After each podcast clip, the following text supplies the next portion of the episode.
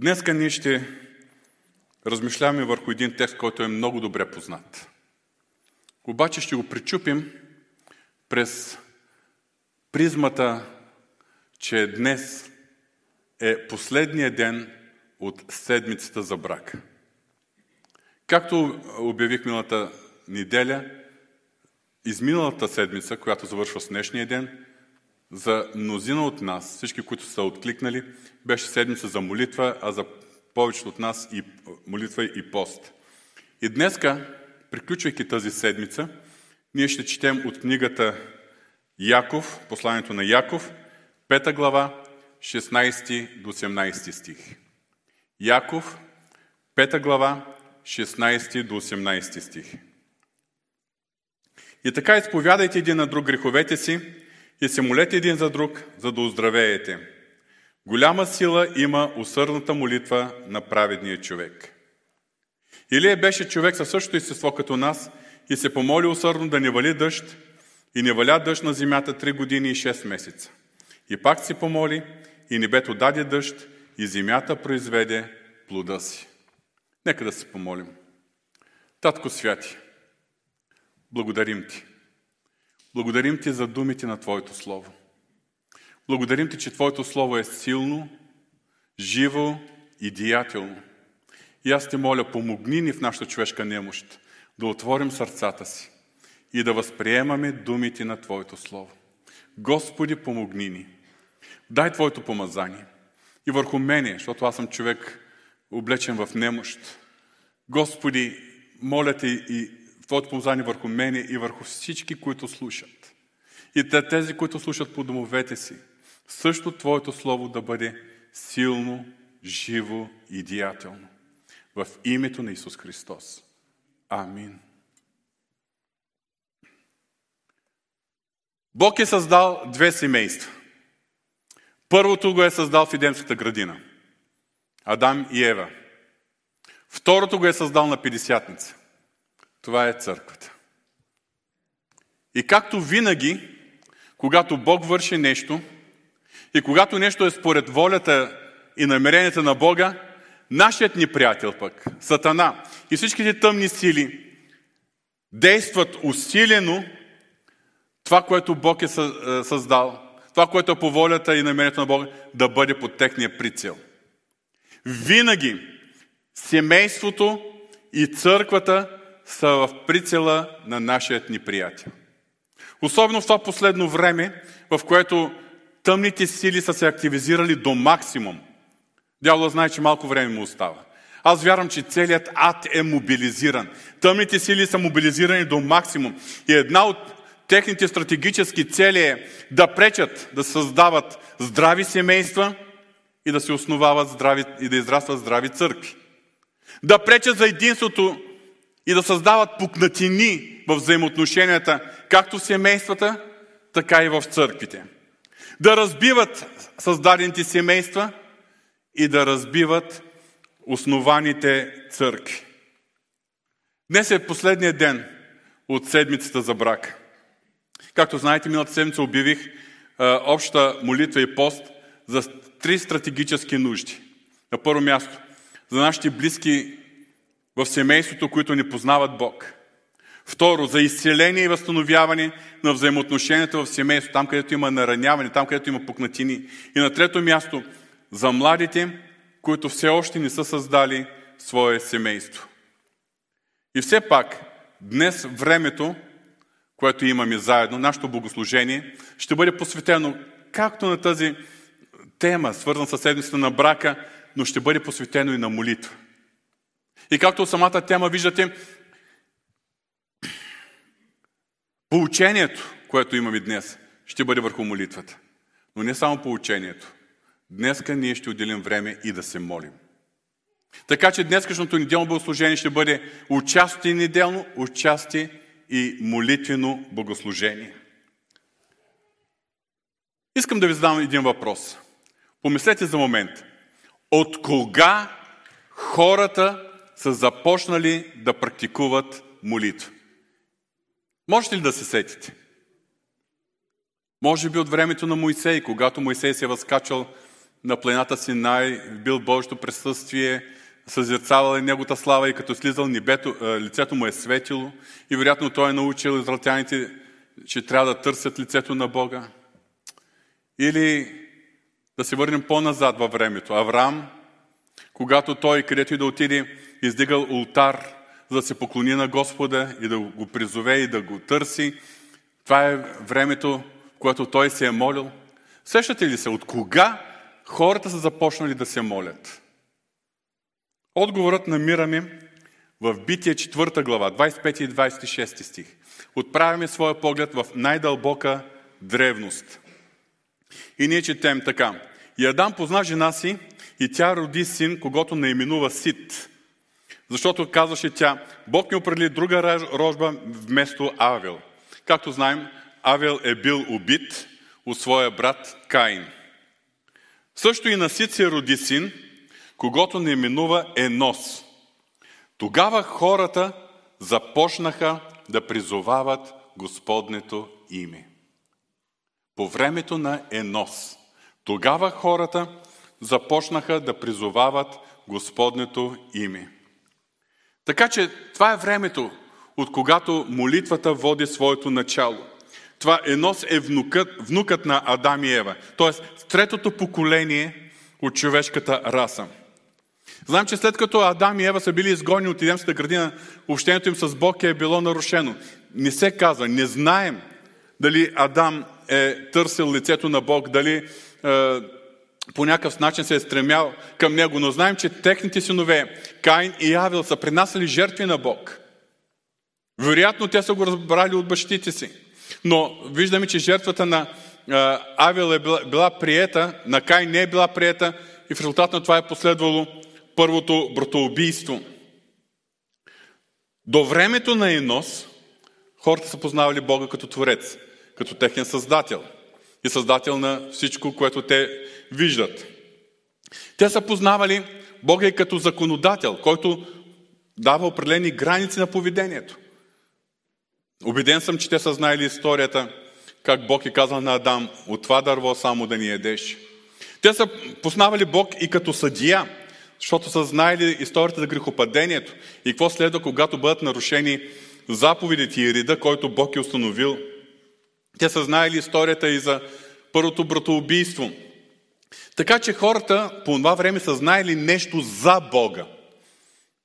Обаче в определен момент, във времето на Енос, третото поколение след Адам, като че ли от тях се е събудило някакво усещане, че те се нуждаят от Бога, че Той може би се интересува от тях, че ако го призоват и ако му се помолят, може би Той ще ги чуе.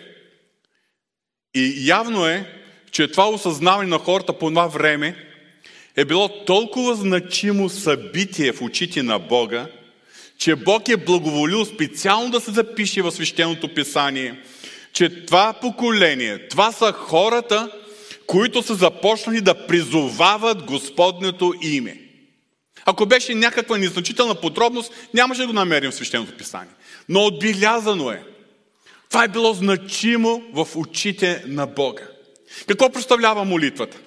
В най-дълбоката си същност молитвата представлява точно това призоваване на Господното име. Нека да ви посочи няколко други библейски текстове. Например, в Юл 2 глава 32 стих четем И всеки, който призове Господното име, ще се избави. В Новия Завет тези думи на пророк Юил са цитирани на две места. Последният начин. Всеки, който призове Господното име, ще се спаси. В Псалом 50, стих 15, стих, който добре познаваме почти всички. И призови ме в ден на напас, казва Господ. И аз ще те избавя и ти ще ме прославяш. В Иеремия 33 глава се използва друг синонимен глагол. Извикай към мен и ще ти отговоря. И ще ти покажа велики и тайни неща, които не знаеш. Извикай към мен. Впечатление ми прави как се изобличава този, който не вярва, че има Бог от, в Божието Слово. Псалом 14, първи стих четем. Безумният каза в сърцето си няма Бог. И в четвърти стих. Без разум ли са всички, които беззаконстват? които изпояждат народа ми, както едат хляб, и не призовават Господнето име. Голямата разлика между вярващият и невярващият е едните не призовават Господнето име, докато другите призовават Господнето име. Чарлз Пържън е известен английски проповедник от 19 век. Толкова е бил така успешен в своето проповедническо служение, че той е известен с прозвището княза на проповедниците. Той в своя проповед е казвал следната мисъл. Най-добрият вид молитва е този, който не може да бъде наречен нищо друго, освен вик. Молитвата не е ритуал, не е обряд, не е отбиване на номер, не е нещо, което ние правим. Е така, Господи, и между другото, имам такива нужди. Между другото, обръщам се към Тебе в голямата а, загриженост, а, динамика на деня. Даден момент е така, отделя малко време да отправя поглед към Тебе. Молитвата е вик. Какво означава вик? Вика човек, който е в нужда. Вика човек, който осъзнава опасността, пред която е изправен. Вика давищия се. Вика този, който е паднал и има нужда някой да му подаде ръка, да се изправи. Вика този, който се намира в безисходица и осъзнава своята безисходица.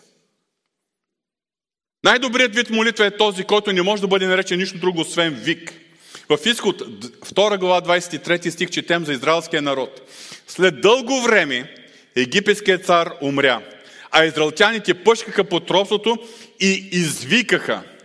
И викът им от робството стигна до Бога.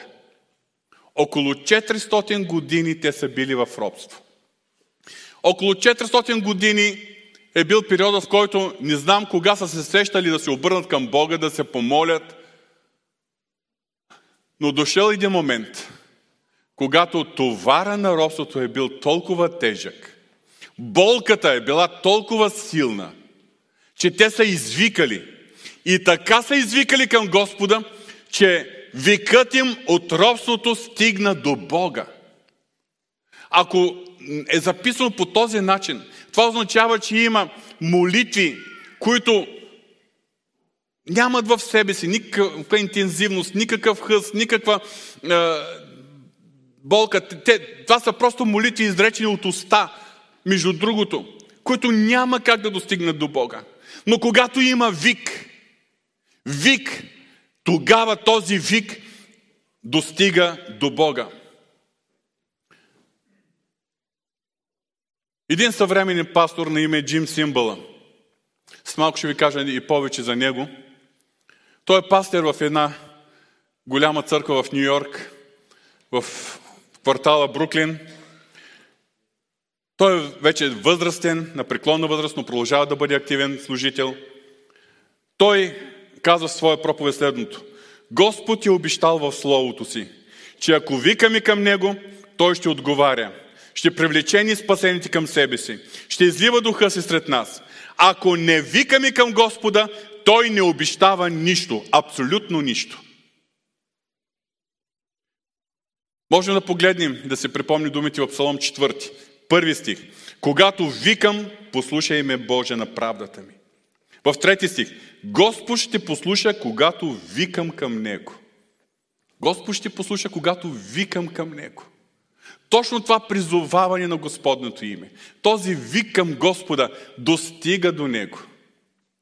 И това е молитвата, която Бог приема и на която отговаря ако отговаря съответно на други условия, е, които са посочени в свещеното писание. Защо понякога ние като че ли не можем да извикаме от Бога, към Бога? Много често ние като че ли не осъзнаваме получението си. Не осъзнаваме нуждата си от повече от Бога. Не осъзнаваме нуждата си от повече от Неговата благодат. Като че ли сме се примирили с духовното си състояние, примирили сме се с статуквото, в което се намираме. Даже ако има проблеми и нужди, понякога може да има и примиренчество към проблемите, към нуждите, особено ако не са толкова болезнени, ако човек може да се пригоди, да пренастрои живота си. И когато в нас няма такова осъзнаване, че ние отчаяно се нуждаем от Бога и от повече от Неговата сила и благодат, то тогава преминаваме към едно такова християнство доволно, едно християнство, което е без напрежение, едно християнство, в което доволни сме от всичко. Точно както Лаудикийската църква. Лаудикийските вярши са казвали така, богат съм, забогатях и нямам нужда от нищо. Ние понякога може да, не можем да кажем забогатях и богат съм, но можем да кажем, слава Богу, живеем добре, нямаме нужда от нищо. И като че не усещаме нуждата си от Бога. Докато в същото време Бог, пред когото всичко е голо и разкрито, ни вижда ни казва, а не знаеш, че ти си окаен, нещастен, сиромах, сляп и гол. Или преведено в нашата ситуация, а не знаеш и не осъзнаваш, че ти се нуждаеш от повече от мене. Че ти се нуждаеш от повече от моята благодат. Че ти се нуждаеш да растеш в мене. Че аз ти очаквам да служиш. Че аз имам призив към тебе. Че аз искам да ти открия велики и тайни неща, които все още ти не знаеш. Задоволяването със състоянието ни прави пасивни в молитва. Задоволяването с това, което сме, това, което имаме. Там, докъде сме достигнали духовно, това обесилва молитвата ни. Прави една такава формална, изричаме нещо пред Бога, да, хвалим го, славим го. И когато изпаднем в такова положение, един от методите, който Бог използва, за да ни събуди, е, че Той допуска някакъв проблем допуска изпитание, допуска болка. Неговата цел винаги е да осъзнаем нуждата си от Него. Както сам Христос е казал, защото отделени от мен не можете да направите нищо. Много често ни го забравяме това. Много често ние си мислим, че е, ще се справим с живота, ще се справим с предизвикателствата, ще се справим с това да не бъда хладен, а да бъда горещ като християнин. Ще се справя и с служението си. Да, ще се справим, ще се справим, обаче отделени от мене не може да сторите нищо. И когато ние пропуснем, когато ние забравим, когато престанем да разчитаме на Бог, да викаме към Бог, да се доверяваме на Бог, много често Той използва точно този метод. Допуска изпитанията, допуска болката. В болката си да извикаме към Него. Както при зралтяните. Товарът на робството е нараснал до там, че те са извикали към Господа. И така са извикали, че викът им да достигне до Него. Пак, мисъл на Джим Симбала. Неприятностите са едни от най-добрите служители на Бога. Защото те ни напомнят колко много и постоянно се нуждаем от Господ. Когато всичко е наред, ние забравяме да се молим. И не знам защо, но искаме да продължим сами. Когато всичко ни е наред, ние забравяме да се молим. И искаме да продължим сами. Андрю Бонар е шотландски християнски писател от 19 век. В една от своите книги той е писал следното. Бог обича да вижда как хората му се обиждават от личен опит, че няма друга надежда, освен молитвата. В това се състои силата на църквата срещу света. Бог обича да ни убеждава, че няма за нас друга надежда, освен да се захващаме здраво за молитва. Днес пред нашия поглед, като пример, е молитвата на пророк Илия. Нашият текст е голяма сила и милосърдната молитва на праведния. Илия беше човек със същото естество като нас и се помоли усърдно да не вали дъжд и не валя дъжд на земята 3 години и 6 месеца. И пак се помоли и небето даде дъжд и земята произведе плода си. Голяма сила има усърдната молитва на праведния. Тук веднага ще направя едно до уточняване. Силата не е в молитвата като ритуал, като действие, религиозно действие от наша страна. Силата е в Бога, на когото се молим когато молитвата ни достигне до Него и когато нашата молитва задвижи Неговата ръка и когато Той започне да действа, тогава молитвата има голяма сила. От този текст виждаме три важни характеристики на молитвата, която има голяма сила. На първо място, това е молитвата на праведния човек. Какво имаме предвид под праведен? От една страна ние сме облечени с Христовата правда. От една страна ние сме оправдани още от момента, когато сме се покаяли и сме се обърнали към Исус Христос. Той е отнел греховете ни, простил ги е. Той ни е оправдал, дал ни е този дар, правдата. Облечени сме с бялата дреха на оправданието. От тази гледна точка ние сме праведни. Приети от Него. Обаче в същото време, след като сме оправдани първоначално чрез вяра, Божието Слово ни заръчва да живеем и праведен живот. Животът ни трябва да бъде, да съответства на тази правда, с която е, Бог ни е облякал. Праведен живот. Какво означава това? В първо Йоаново послание, 3 глава 21 и 22 стих четем. Възлюбени, Акото нашето сърце ни ни осъжда, имаме дразновение спрямо Бога. И каквото и да поискаме, получаваме от Него, защото пазим заповедите Му и вършим това, което е угодно пред Него. Вижте как думите на апостол Йоанн допълват думите на апостол Яков. Голяма сила има усърдната молитва на праведни. И апостол Йоанн ни казва, защото Каквото и да поискаме, получаваме от Него, защото пазим заповедите Му и вършим това, което е угодно пред Него. Първото нещо, което е, ако искаме нашата молитва да бъде ефективна и да има резултат, това е да изправим живота си с Господа. Ако има грях, има покаяние и оставяне на греха. Ако има неправилна посока, в която се движим, покаяние и изправяне на посоката. Ако има неправедни взаимоотношения, прошка пред Бога, прошка с искане на прошка и изчистене взаимоотношения с човека, с когото имаме такива взаимоотношения. И тогава вече молитвата ни има сила.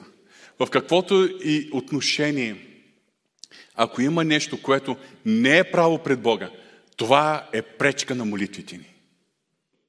Дори неодавна, говорих пред вас върху думите на апостол Петър, че в семейните взаимоотношения, когато бъдат наранени, когато бъдат по някакъв начин е, накърнени, това е препятствие на молитвите ни.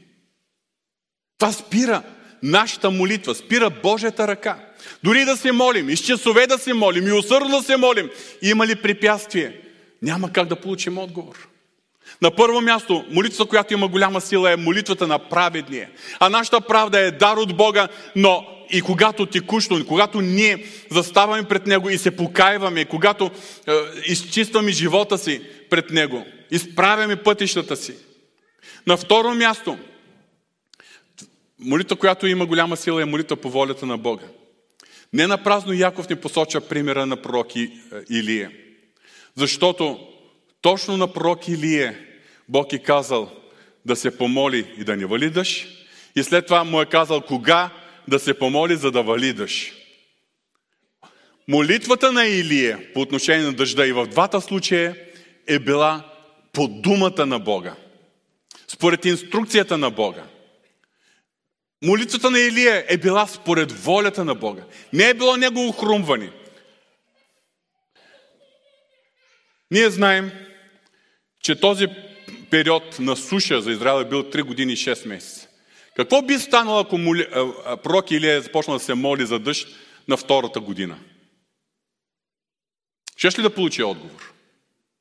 Ма ще кажем, голяма сила му усърдната молитва на праведни. Но все още не е било дошло Божието време, все още не е била Божията воля. И на втората година и 6 месеца отново. И на, втор... на третата година отново все още не е дошло времето. След три години и половина, когато Бог му е казал, тогава той се е молил и молитвата му дала резултат. И то за целия народ. Скъпи брати и сестри, това, че молитвата на праведния има голяма сила, не означава, че Бог автоматично отговаря на всички наши прошения, на всички наши нужди. Но това означава, че ние като християни, особено към християни, които се стремим към духовна зрялост, трябва да се стремим да познаваме Бога.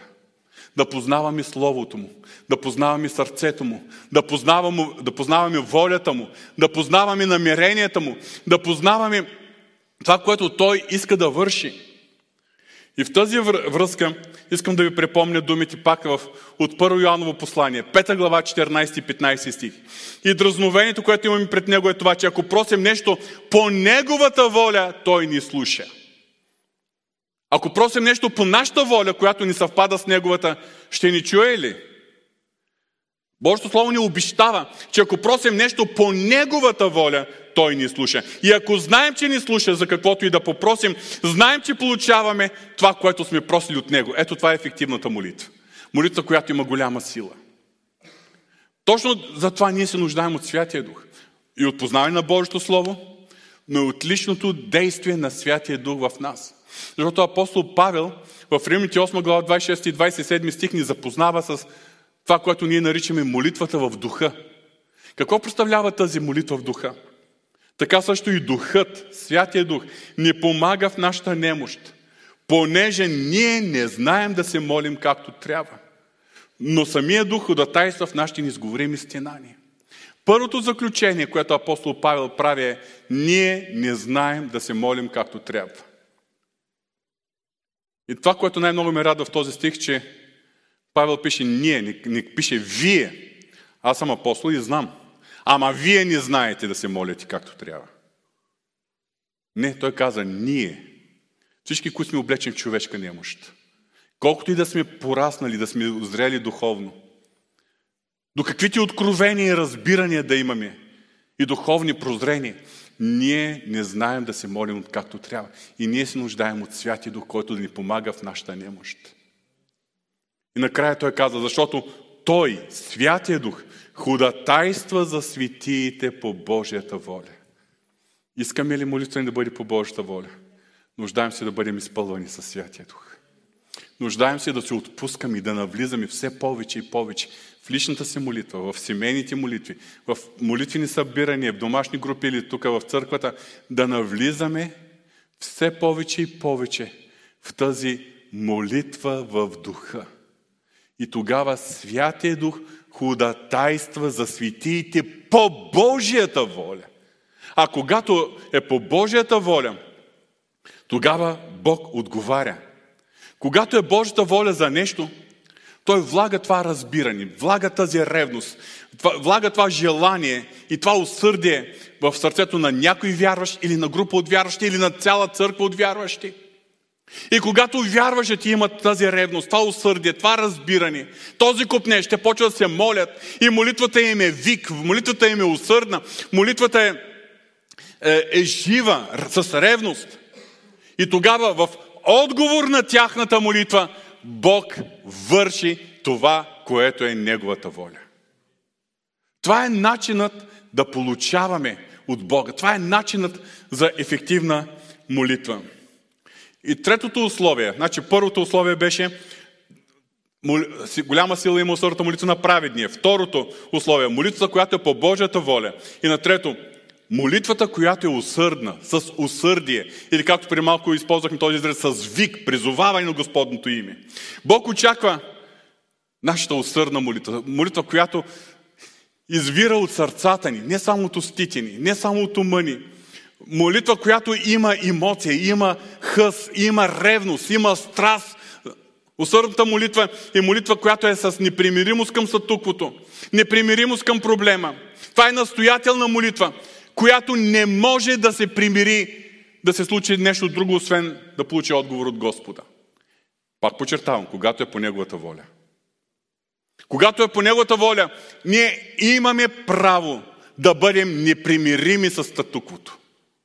Да бъдем непримирими с това, че нашия съпруг или съпруга или нашите деца са далече от Господа. И да се молим с усърдие, с вик, с болка, да се молим и да викаме пред Господа за тяхното спасение. Да бъдем непримирими за това, че има толкова хора, които са далече от Господа, защото Божията воля е да се спасят всичките човеци. И да викаме пред Бога за тяхното спасение.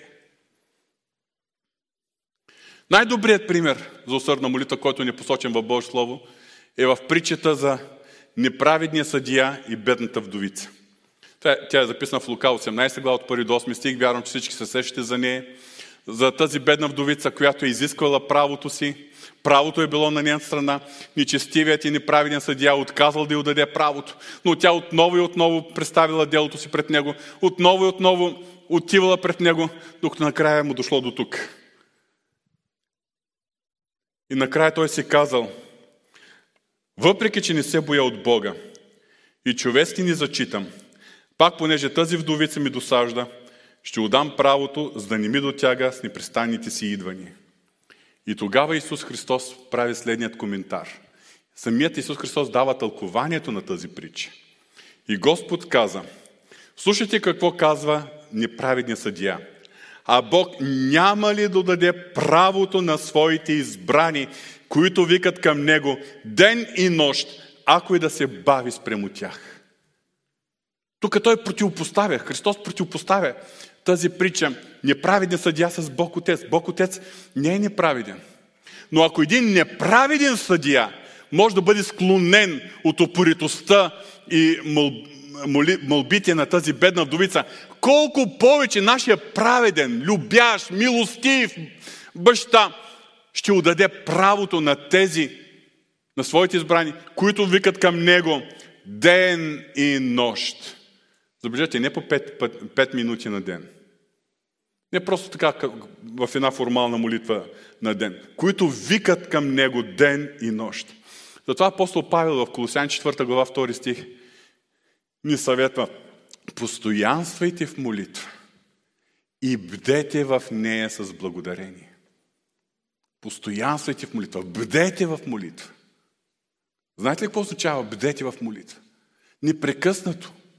Постоянствайте в молитва и бдете в нея с благодарение. В този случай благодарението е израз на доверието, че Бог чува и приема нашите молитви. Доверието ни е в Бог, за това, че на Неговото време, по Неговия начин, Той ще задвижи ръката си. Ако и да се бави, ако и да не виждам спешният отговор, защото ние хората винаги не се иска да получаваме отговорите бързо. Когато отидем на магазина, не искаме да чакаме на опашка, искаме бързо да си купим това, което ни трябва. Когато отидем някъде другаде, не искам всичко бързо да станем. Когато правим нещо вкъщи, имаме микроволнови фурни, имаме други устройства, да бързо да стават всички неща. Свикнали сме на бързи обороти. Бог ни каза нещо друго. Чакай Господа. Не бързай толкова. Чакай Господа. Постоянствайте в молитва и бдете в нея с благодарение. И сега да насочим поглед към нашите семейства. Искаме ли нещо в нашите семейства да се промени? Искаме ли нашите невярващи съпрузи да обикнат Господа и да го познаят? Искаме ли невярващи съпруги да се обърнат към Господа? Скъпи брати и сестри, искате ли вашите деца, ако са далеч от Господа, да го познаят? Или младежи, искате ли вашите родители, ако са далеч от Господа, да го познаят? Искаме, искате ли нещо да се промени? Необходима е молитва. И то не формална, а вик към Господа. Искаме ли нещо да се промени? Например, в семейството има някакво напрежение. Появила се е някаква пукнатина. Вкаран е някакъв клин. Има нещо разрушено. Искате ли нещо да се промени? Задължително необходима е молитва. Млади хора, искате ли да създавате здрави християнски семейства? Искате ли със своите бъдещи съпруги и съпрузи да бъдете, да преживеете най-голямото щастие, това да служите на Бога, да виждате, че животът ви е плодоносен за Него? Искам да ви насърча. Необходима е молитва. Ние се нуждаем от молитва. И то от такава молитва, която има голяма сила. Ние се нуждаем от такава молитва, следствие на която Божията ръка да се задвижва. Ние се нуждаем от такава молитва, при която Бог като започне да работи, и хора, и обстоятелства да се променят. Е, тук вече ще направя една важна забележка. Когато се молим за всички тези нужди, които споменаваме, във всяка една от тези нужди ние също имаме някакви отговорности. Днеска няма как, за да не разводняваме, няма как се спираме на нашите отговорности. Но имаме отговорности, които ние трябва да извършим. Имаме неща, които трябва да направим, за да може, изпълнявайки нашата част, след това да дадем възможност той да изпълни своята част. Само един пример ще ви покажа. Но вие се опитайте да се спомните в Божие Слово за конкретната ситуация, в която се намирате. Какво Бог казва в Словото си. Например, когато вярващи сестри имат своите невярващи съпрузи. Първо Петро, 3 глава, 1 и 2 стих. Също така и вие, жени, покорявайте се на мъжете си. Така че даже ако някои от тях не се покоряват на Словото, да бъдат спечелени без Словото, чрез поведението на жените си, като видят вашето поведение в страх и, и чистота. Няма как да има отговор на молитва, ако не бъде изпълнено това условие. Така че, това е само го давам като пример. За всяка една от нуждите, за които ще се молим след малко. Има някакви условия. Тоест има нещо, което ние трябва да направим. Нещо, с което трябва да, да преодолем в себе си, да простим или да поискаме проща, да се смирим, да променим поведението си, да променим отношенията си. Нещо се изисква от нас. И Господа благослови всеки от нас да види това, което трябва да направи, за да може Бог след това да направи това, което Той може да направи. Амин. Втората забележка е, че когато се молим, особено за други хора, молим се за нашия съпруг, за нашата съпруга, молим се за нашите деца и за нашите родители, това включва свободната воля на други хора. Това, което, когато ние се молим, Бог няма на сила да вкара даден съпруг или дадени родители в пътя Господен. Бог не действа на сила. Обаче, в резултат на нашите молитви, Господ ще докосва сърцата им. Един път, втори път, ако трябва още в други случаи. Господ ще работи в техния живот, та дано те да се обърнат. Ако те закровяват сърцата си, Бог на сила няма да ги вкара в своя път. Бог ще зачете тяхния свободен избор. Но когато ние се молим, Бог работи в техния живот. И затова искам да ви насърча, скъпи брати и сестри, молете се и Бог ще продължава да работи в техния живот. Защо се нуждаем от молитвата? Защото ние сме в състояние на духовна война. Повече от, от проблемите, които съществуват, било проблеми между двама души, проблеми вътре в семейството или проблеми с това, че някой от наш близък от семейство не иска да повярва в Господа, отхвърля нашето благовестие. Повечето проблеми, които съществуват, са свързани с духовно заслепяване, свързани с духовна заблуда, които идват от тъмните сили. Затова апостол Петър ни предупреждава. Бъдете трезвени, будни. Противникът ви, дяволът, обикаля като ревящ лъв, като търси кого да погълни. Той обикаля и нашите семейства, обикаля нашите съпруги, съпрузи, обикаля самите нас, обикаля децата ни, обикаля родителите ни, обикаля ни, търси кого да погълни, търси какъв удар да нанесе, търси какво да може да разруши. Това му е работата. Например, ако имаме членове на нашите семейства, Значи има скъпоценни наши сестри, които с години се молят за своите съпрузи. Или има братя, които се молят за спасението на своите съпруги, макар и да са по-малко. Но също така имаме млади хора, които се молят за спасението на своите родители, както имаме и вярващи семейства, които се молят за спасението на своите деца. Искам да ви прочита от Божие Слово къде е проблема. Защо нашите близки все още не са приели Исус? Отговорът е във 2 Коринтини, 4 глава, 3 и 4 стих. Но ако благовесието, което проповядваме е покрито, то е покрито за тези, които погиват, за тези невярващите, чието ум Богът на този свят е заслепил, за да не ги озари светлината от славното благовестие на Христос, който е образ на Бога. Какво ни разкрива Божието Слово? Ние се молим за човек от нашето семейство, но върху него има една, едно духовно покривало – Богът на този свят го е заслепил. Представете си, има ли трезво мислещ човек, който ако му кажем и осъзнае, че върви към погибел и че има даром спасение, той ще го отхвърли. Това е толкова далечно от нормалната човешка логика. Обаче тук не говорим за нормална човешка логика, защото има духовно заслепяване. И за да повярва нашия близък, това покривало трябва да падне. Това покривало, това, това е духовна битка. Това духовно заслепяване трябва да изчезне, трябва да прогледа. И следващите стихове апостол Павел казва за силата на истината, за благовестието, което прониква през това духовно покривало, как Бог огрява сърцата ни. Точно за това е необходима молитва. И то молитва, която е духовна битка, за да се достигне до духовно проглеждане, за да може човек да бъде способен да се молим, да, да приеме благовестието.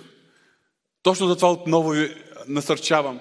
Да се молим усърдно и да навлизаме в молитвата в духа.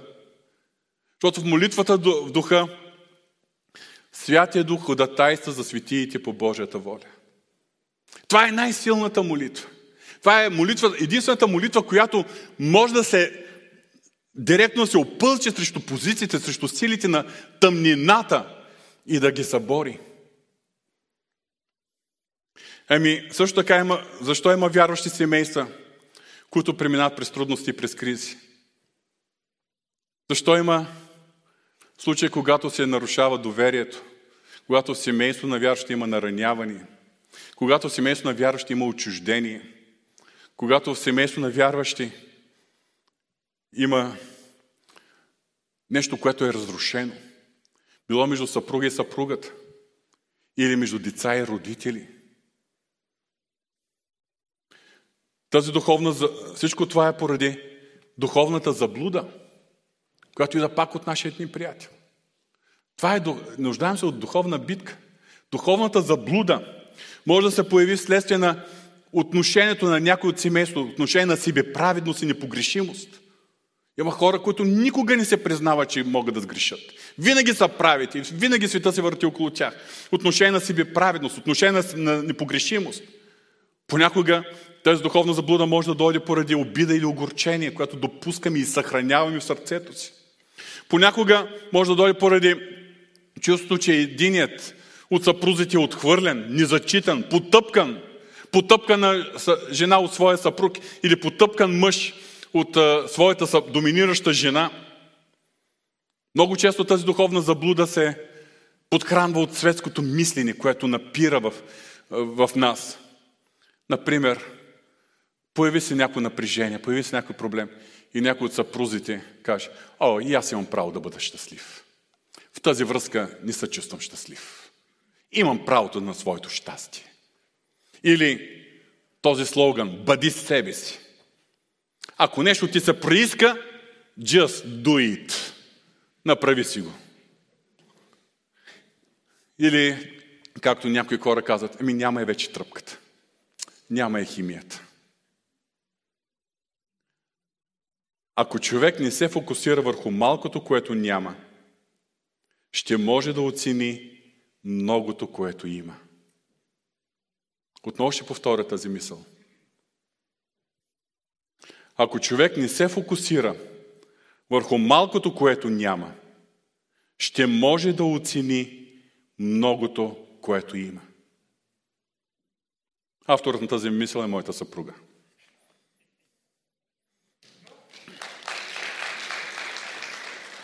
Днеска тя не е между нас. Искам да я поздравя по случай 14 февруари.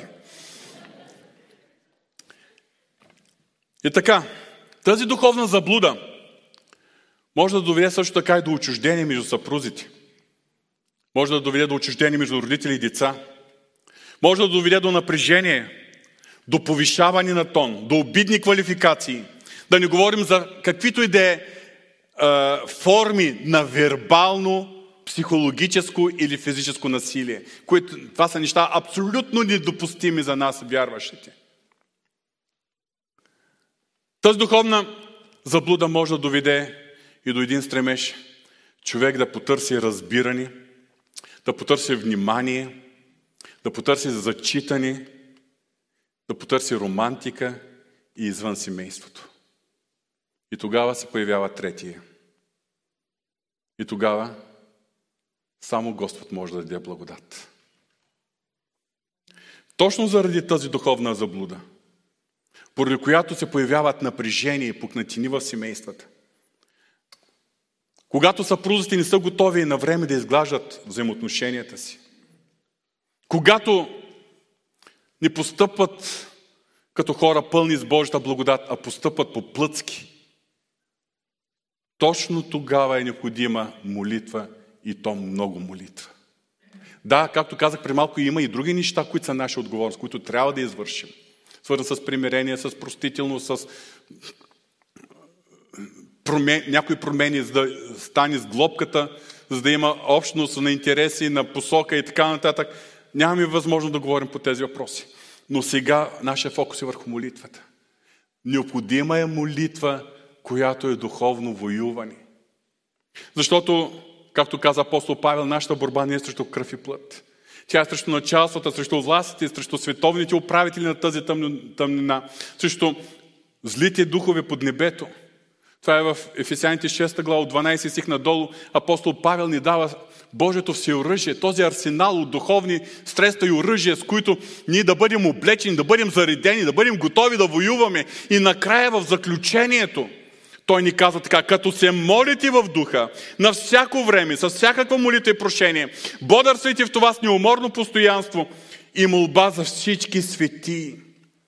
Точно чрез такава молитва в духа, тогава духовната заблуждение може да отпадне. Може да бъде прочистен духовния поглед. Може човек да дойде на себе си. Спомните ли си притчата за блудния син? Има един много силен момент в тази притча. Когато блудният син е бил в дъно, на дъното, там и, и, искал да се насити дори от храната на прасетата, но не му е било позволявано.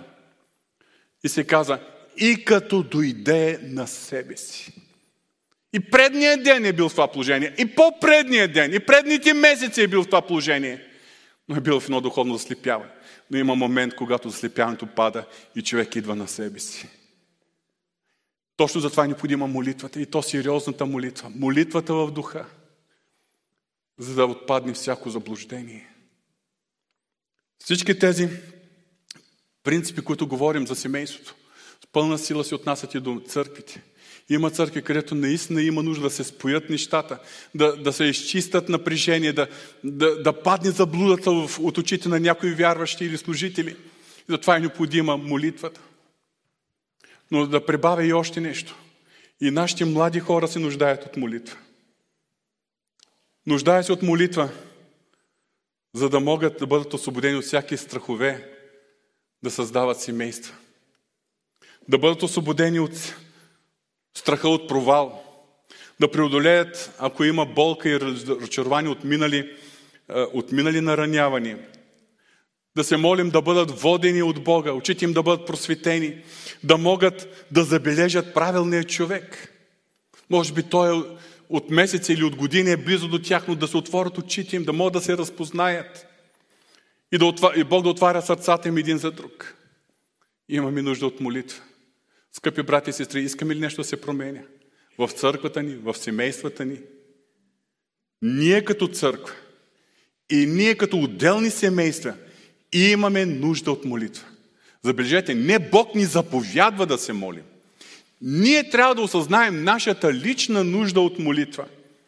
Ние имаме нужда от свръхестествената благодат и сила на Бог. Без да извикаме към Бога, няма как да има промяна. Без да се молим усърдно на Бога и то по Неговата воля, няма как да преживеем Неговата сила. Без да постоянстваме в молитва, няма как да спечелим близките си за Христос. Няма как да се възстановят на ранените взаимоотношения.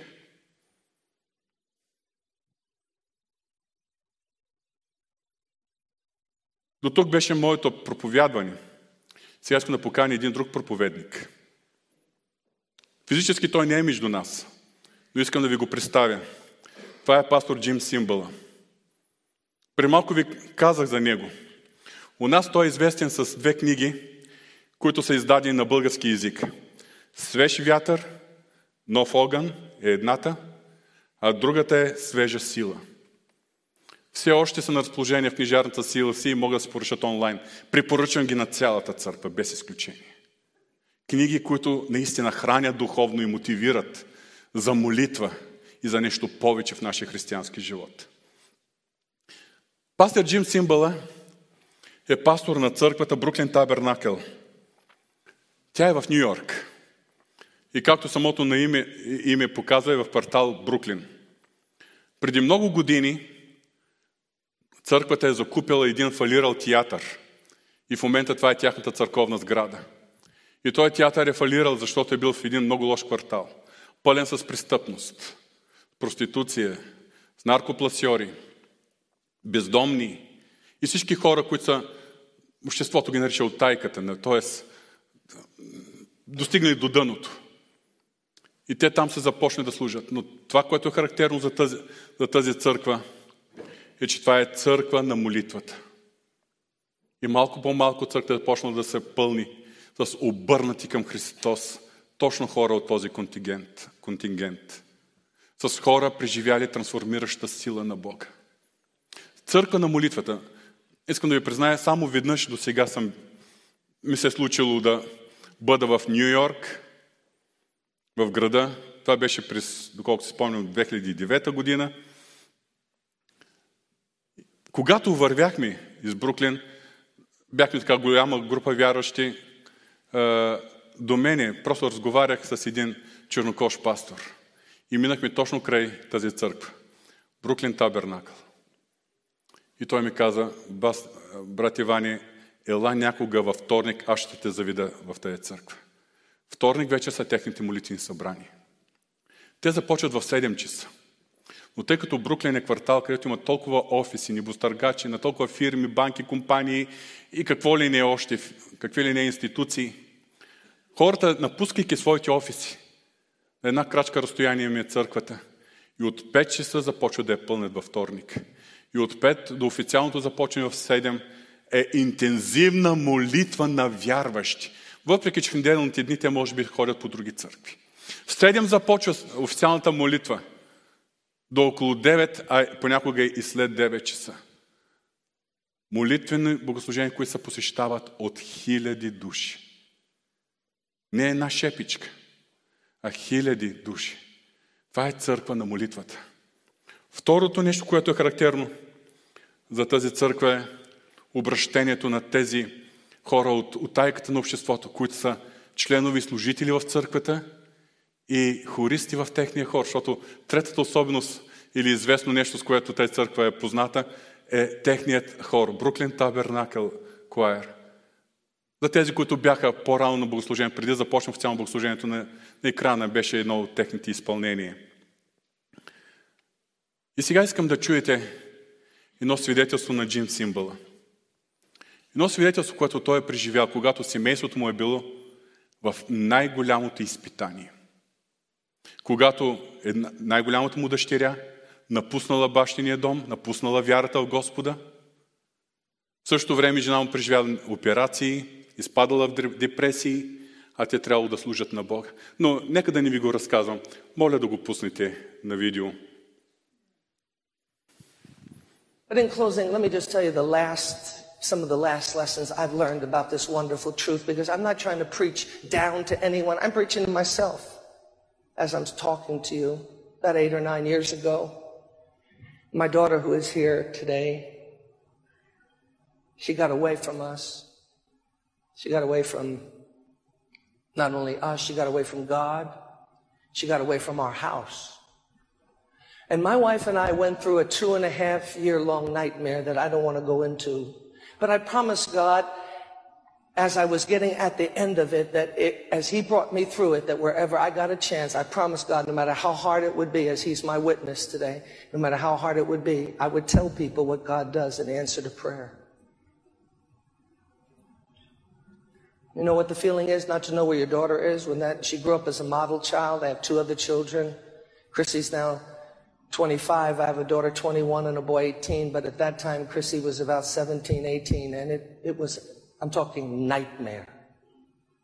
I'm talking about getting in my car and leaving my house to go to the church in the inner city where, where I'm going to face, you know, 10 new people who visit who are HIV positive uh, and a battered woman and no neat family units and everything discombobulated. And I don't want to be the focus. I'm supposed to be there, Carol and I, to minister to them.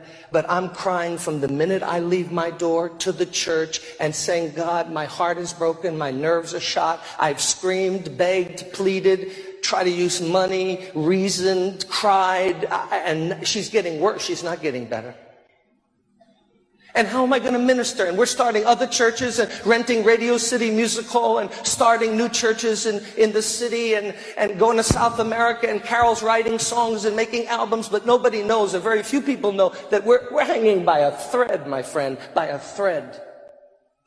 And all the times I drove and cried out to God coming in and saying, God, please just get me through these three meetings. We have 11, 3.30 and 7.30 services, each about two hours long or more. And I'm just saying, God, please just get me through another Sunday. And God would just lift me and I would have the grace to get through and minister to people, even though inside I was so, so just shaking. And I learned that when you pray, God comes.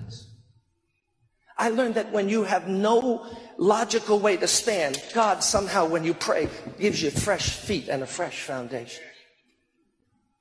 We have a prayer band in our church. It's a more important ministry than the 240 voice Brooklyn Tabernacle Choir. There's a prayer band that not only prays through each service, about 20 of them pray through each service on Sunday while I'm preaching and ministering there in a room locked away praying. But now they pray for certain, several years now, from two in the afternoon till six in the morning. There's, in the church, there's people praying every seven days a week, two in the afternoon till six in the morning. If any of you have some need, you can just mail it to our church. Someone will pray for it three in the morning. It's an amazing thing how God honors that. Well, they began to pray for me. And as God is my witness, I would sense myself at night sometimes or shaving in the morning. I would feel God's grace just come underneath me and, and, and, and begin to steady me and hold my emotions. And I hadn't even been thinking about God. And I would say, Lord, what is this that's just come into my life? Somebody's praying for you. Somebody's praying for you. People would be praying for me. God bless them. Then my wife got ill, had to have a hysterectomy, and the hormonal imbalance that she ended up with my daughter's out of the house. The other two children, I'm doing the best I can. And now my wife is not talking just about leaving New York, which she wanted to, because the enemy had told her, fine, start your churches and influence people for Christ, but I'm going to have all your children. I've got one and I'm coming for the other two. And my wife believed it and told me, you can leave with me or you can stay, but I'm leaving. Because he already has Chrissy and I'm not losing my other two kids enough with this. We can't do this. The, the atmosphere in the city, New York is a miserable place to be. I'm not there because I like it. I'm there because God put me there. And, and then after the operation, she's talking about she doesn't feel any reason to live any longer. And, and I mean, what do you do? Your wife is flipping out. Your daughters, you're preaching, you're doing all of these things. I'm just telling you, oh, how wonderful it is to know that at the throne of grace, no matter what's happening, God can lift you and hold you. What a wonderful God.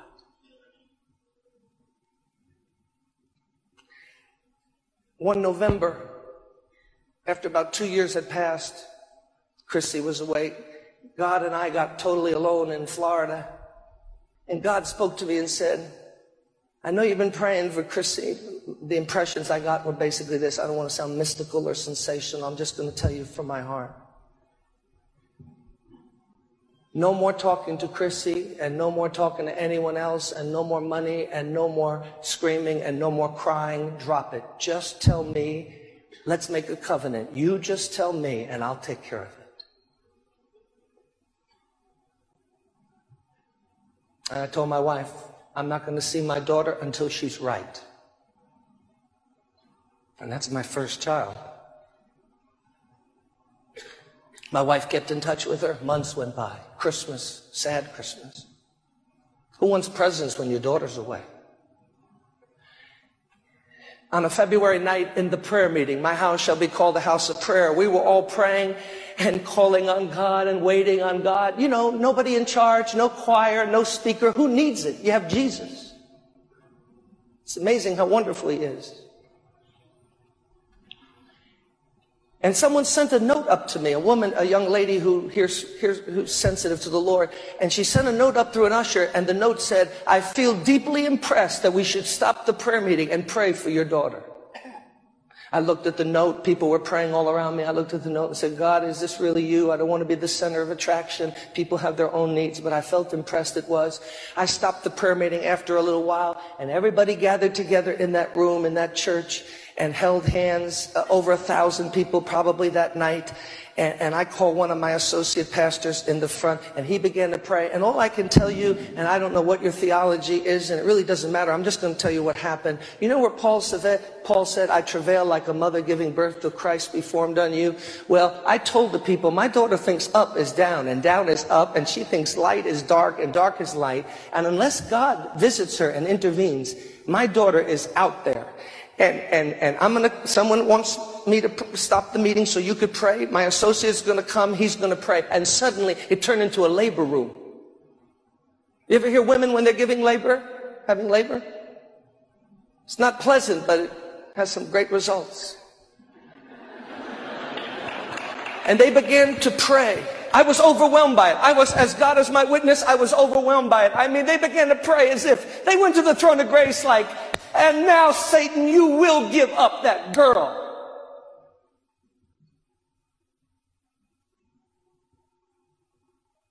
Jay, if you would just come, let's sing Pass Me Not, O Gentle Savior. And they prayed. I came home. My wife wasn't there that night. And over a cup of coffee at night, I told her, Carol, it's over. She said, What's over? I said, It's over. If there's a God in heaven, I, what I just experienced tonight, it is over, finito, it's over. Just about a day later, I was shaving. And my wife burst into the bathroom and said, Chrissy's here. I said, Chrissy, I hadn't seen her in four months. Chrissy, and you better go down. I went down the steps and in the wiping off the shave cream, and in the, in, on the kitchen floor was my daughter on her knees. And then when I walked in the kitchen, she grabbed at my pants leg. She pulled it. She was weeping and she said, Daddy, I've sinned against God. I've sinned against myself. I've sinned against you and mommy. Daddy, forgive me for being rebellious, etc. Daddy, Daddy, it's different. But Daddy, who is praying for me? Who was praying Tuesday night for me? Why, Chrissy, what happened? And she drew up to me. She said, in the middle of the night, God woke me up. And he showed me that I was heading toward a chasm and it had no, it had no bottom. But daddy, even as he showed me that and showed me how off I was, he put his arms around me and he showed me that he loved me and he had a plan for my life. And daddy, I, have made it right with God. And I could tell by her face she was my daughter again, the one I had raised. Very soon God opened the door and for the next four years she directed the music program at a Bible school. She married a man of God. They're both in the ministry today.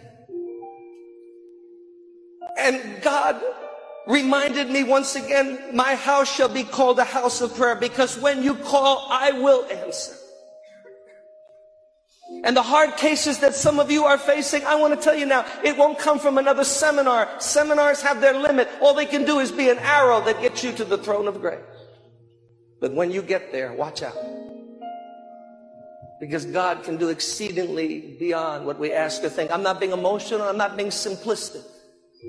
But we have too many technicians now invading the church that are into methodology. The answer is not in methodology. The answer is in the power of the Holy Spirit. The answer is in the grace of God.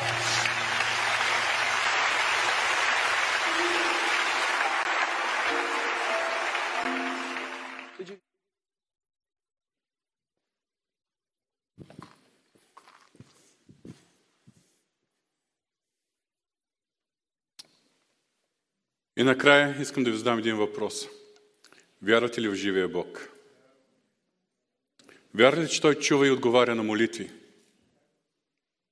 Вярно ли, че когато се молим, Бог започва да действа? Дори да се бари. Дори да, трябва да минат две години, две години и половина или повече време. Нека да припомним, че нашата молитва през тази седмица и в днешния ден е за нашите близки семейство, които ни познават Бога. Също така за изцеление и възстановяване на взаимоотношенията в семейството и за младите, които все още не са създали семейства. Сега искам да ви поканя. Готови ли сте да се молим? Моля ви, нека се изправим. Искам да поканя брат Тимотей Купинов. Ако обичаш да дойдеш при мене, моля за един микрофон. Специално да се моли за тези семейства, които имат невярващи членове в семейство. Брат Магардич, не знам къде си, видях, че влезе преди малко, да. Ако обичаш, ела отпред и ще помоля ти да си отговориш, ти да се молиш за тези семейства, в които имат нужда от изцеление и възстановяване и заздравяване на взаимоотношенията. После ще помоля Дани, като по-млад, да се моли за младежите, които все още не са създали своите семейства. Но искам да се обърна към всички. Обръщам се и към тези, които гледате онлайн, които сте в домовете си. Оставете каквото и да вършите в този момент. Сега е време за молитва. Нека всички заедно да викнем пред Господа.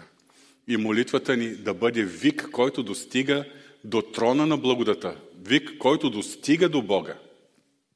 И наистина да задвижва Божията ръка. Аз искам да помоля, няма да ви карам да вдигате ръце или да излизате напред, кой се нуждае за семейство да бъде заздравено или кой иска да се ожени или така нататък. Не искам да, да злеп... никой да се почувства неудобно. Но за всеки, който счита, че нещичко от това, което говорим и за това, което се молим, се отнася за него и за негови много близки. Моля в тази молитва да има конкретно ходатайствена молитва, конкретна молитва за всички, които са в нужда. И наистина да бъде вик, който достига до Господа. Нека да се молим, брат Тимотей, да се молиш, ако обичаш, за тези, които имат невярващи съпруги и съпрузи. Боже, стоим в Твоето присъствие. Прекланяме се пред Тебе. Ничком заставаме, Боже, и осъзнаваме колко свят си Ти, колко велик си Ти, колко славен си Ти и в същото време колко много ни обичаш. Благодарим Ти за това, че си отворил очите ни. Благодарим Ти за това, че си ни призовал да Ти познаваме. Благодарим Ти за това, че можем да преживяваме в живота си тази Твоя грижа и да изпълниш със смисъл дните ни. Боже, благодарим Ти и в същото време пред Тебе сега застанали са Твои деца, повярвали, които имат част от семействата си, които не те познават. И ние издигаме всички тях пред Теб, Боже. Благослови близките ни, които са далече от Тебе. Примахни преградата, примахни препятствието, което пречи, Боже, да видят колко благ си Ти. И колко голяма е любовта Ти.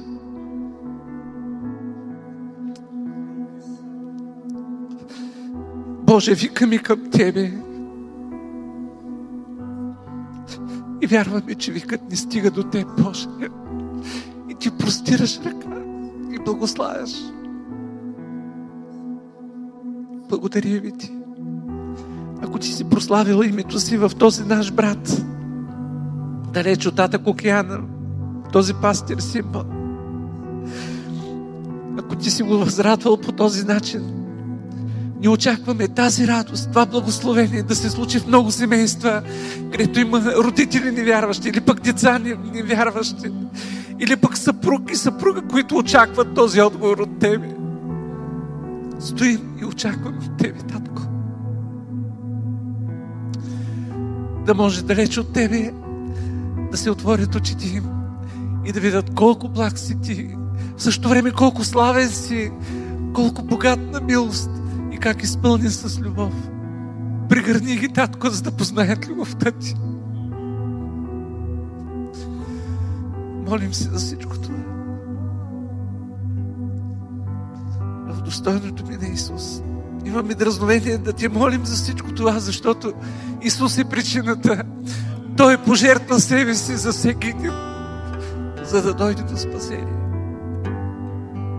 Благодарим ти. Благодарим Ти. Молим се в името на Исус за всичко това. Брат Магърдич, за семейства, които се нуждаят от изцеление и възстановяване.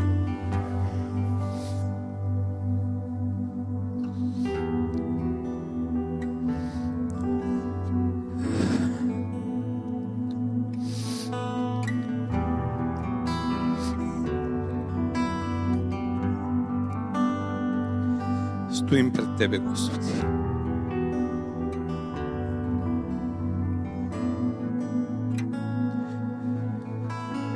Пред Тебе, защото всеки един от нас е създал семейството си с вяра. С вяра в Тебе. Ти си подарил семействата ни, Господи. този чудесен дар. И ти си споил връзката ни с любовта на Святия Дух. И тя е дар от Тебе. И знаем, че целият свят лежи в лукавия и стои срещу семейството. Но ти стоиш за семейството. Защото е от Тебе. Защото всичко е от Тебе. И е за Тебе. Господи, помогни ни да подарим семействата си на Тебе. Те са Твои.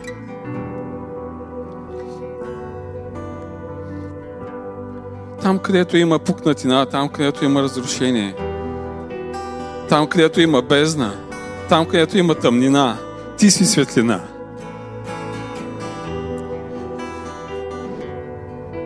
Ти си връзките на любовта, с които си ни създал, с които си ни направил, с които си направил всяко семейство в църквата ни. Когато съм се молил за семейство, съм казвал, Господи,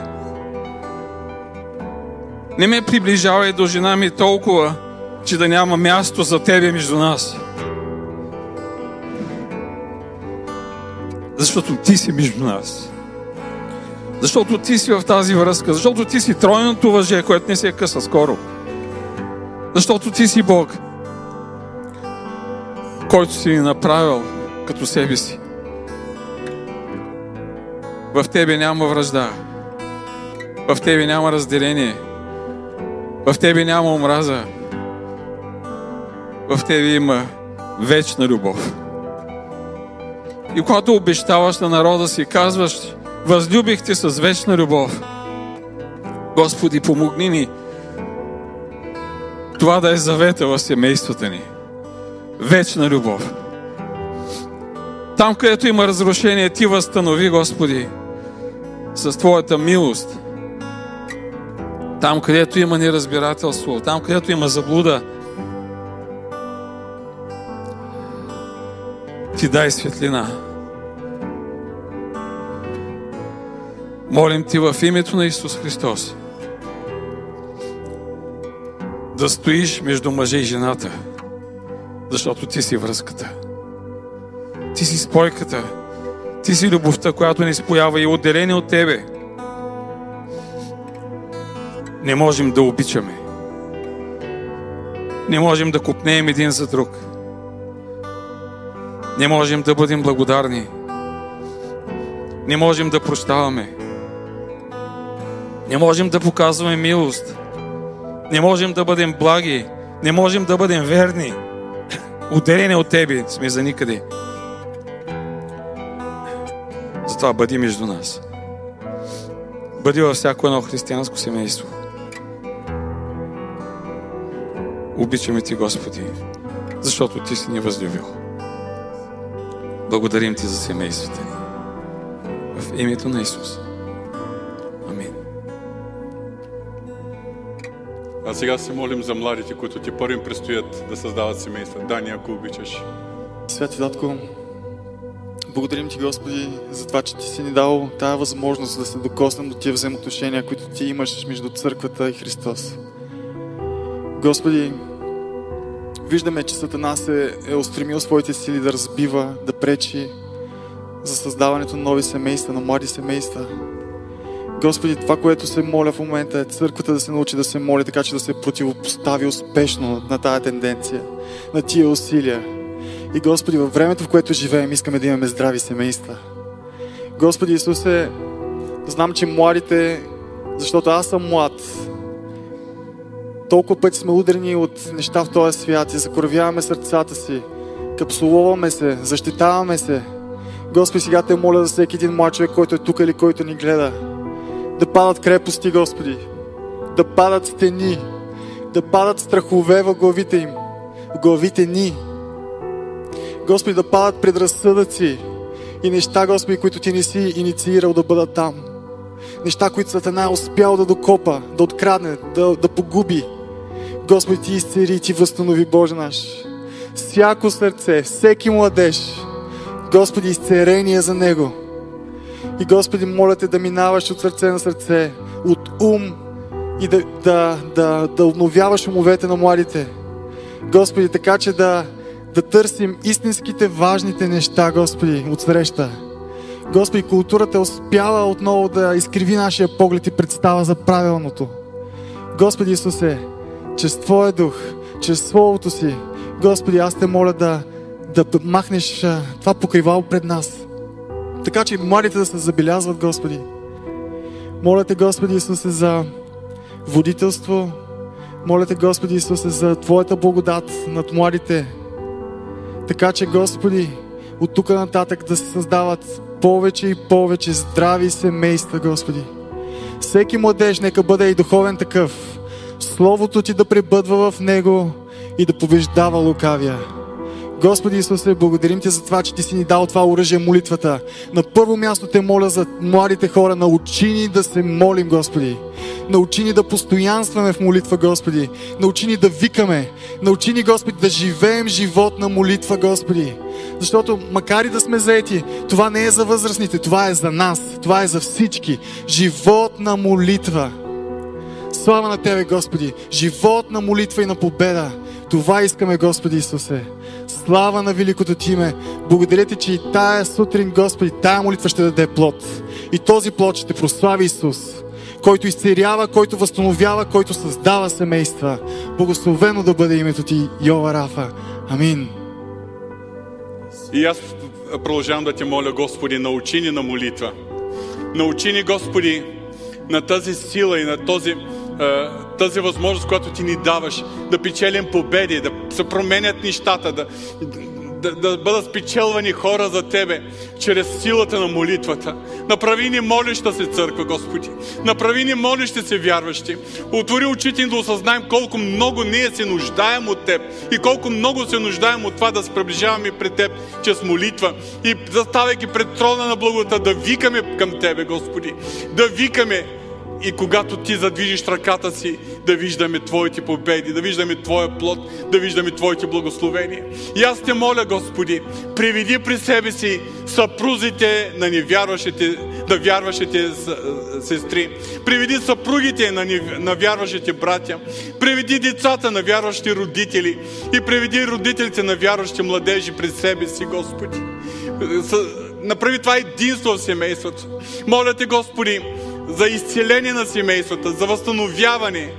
Моля те и за младите хора, които те първа трябва да създадат семейства.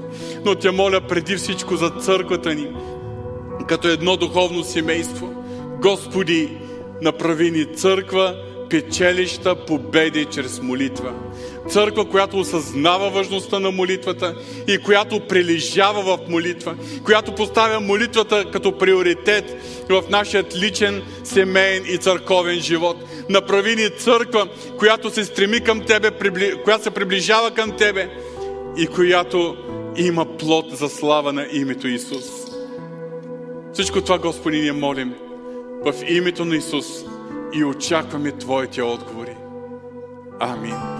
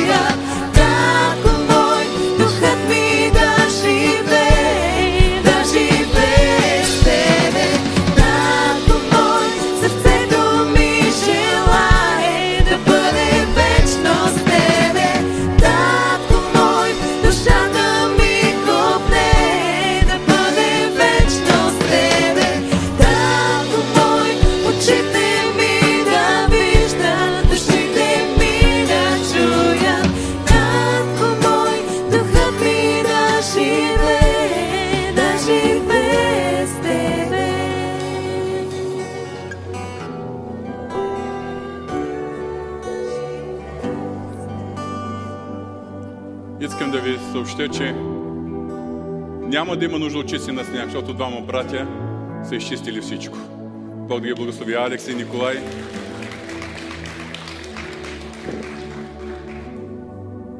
Сега ще се молим. Завършваме нашето богослужение.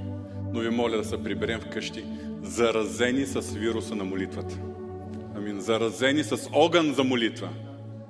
И този огън да се разпалва и да не се угася.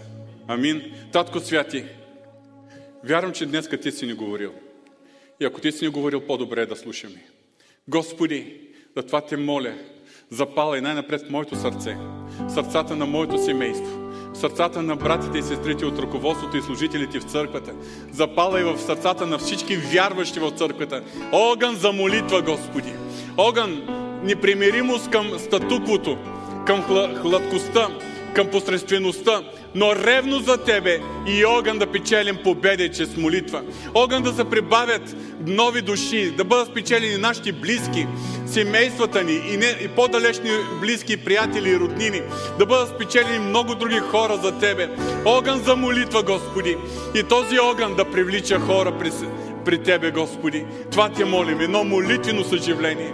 Има обещание в Твоето Слово, което се дал за израелският народ че ти ще излезеш върху тях дух на благодат и на моление. Аз те моля най-смирено, обещал си го и за своя народ. Направи същото и за нас. Направи същото и за нас. Дух на благодат и на моление излей върху нас, върху църквата ни в Пловдив, Господи. И това те молим, достойното име на Исус Христос. Амин.